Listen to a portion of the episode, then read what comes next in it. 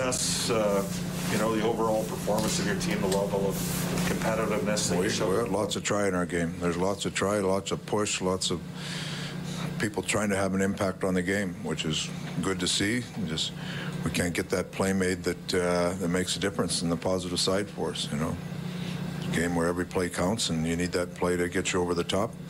They got it tonight. We didn't. Can you assess Mike Smith's performance tonight? He was solid. He was solid. A couple of first two goals, one off the backboard and one off two legs or whatever, but he gave us a chance to win. It's, I guess, you know, I mean, you don't want to hear this after a loss. Maybe nobody wants to hear this after a loss, but your guys played their asses off tonight, didn't Yeah.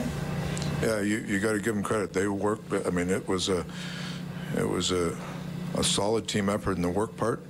That being said, we're a results-oriented business, and you got to find ways to get results. But the effort and the compete and the try were all front and center with our group tonight.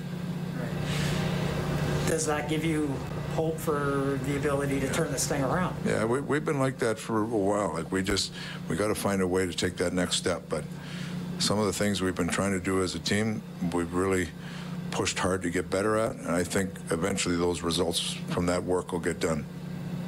Uh, speaking of work, the workload on Draisaitl tonight, you, had- he took Yeah. a ton of draws, you PK, just uh, Yeah. performance over. No, he's. I mean, he's a big, strong man. You're looking at it when you're missing two centermen out of there, especially. Um, you know, Ryan takes a lot of the face-offs on the right side for us. So, Draisaitl was the only guy really winning them for us tonight early. So he takes a lot of the important ones. But I thought McLeod played very well tonight too. He was, uh, you know, he was a good player for us and some extra time. So.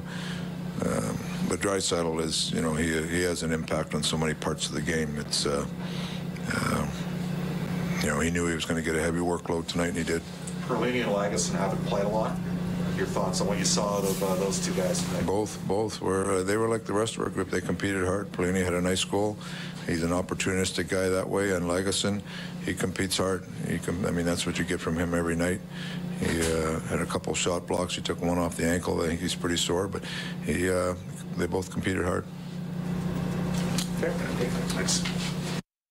Hi, it's Shauna, and I might be a bad parent because my kids think french fries are vegetables. Hey, it's Ryan, and I might be a bad parent because I went out for wings when my wife was in the hospital after giving birth. Johnny here. I might be a bad parent because in my house, the tooth fairy gives pocket change. But we're not alone. Len emailed us and said his six year old daughter's Tarzan moment going from love seat to La-Z-Boy by curtains made him more proud than any dance recital. And Andy left his two year old at the rink. All right, guys, I'm sure we're not alone. Like Andy's kid.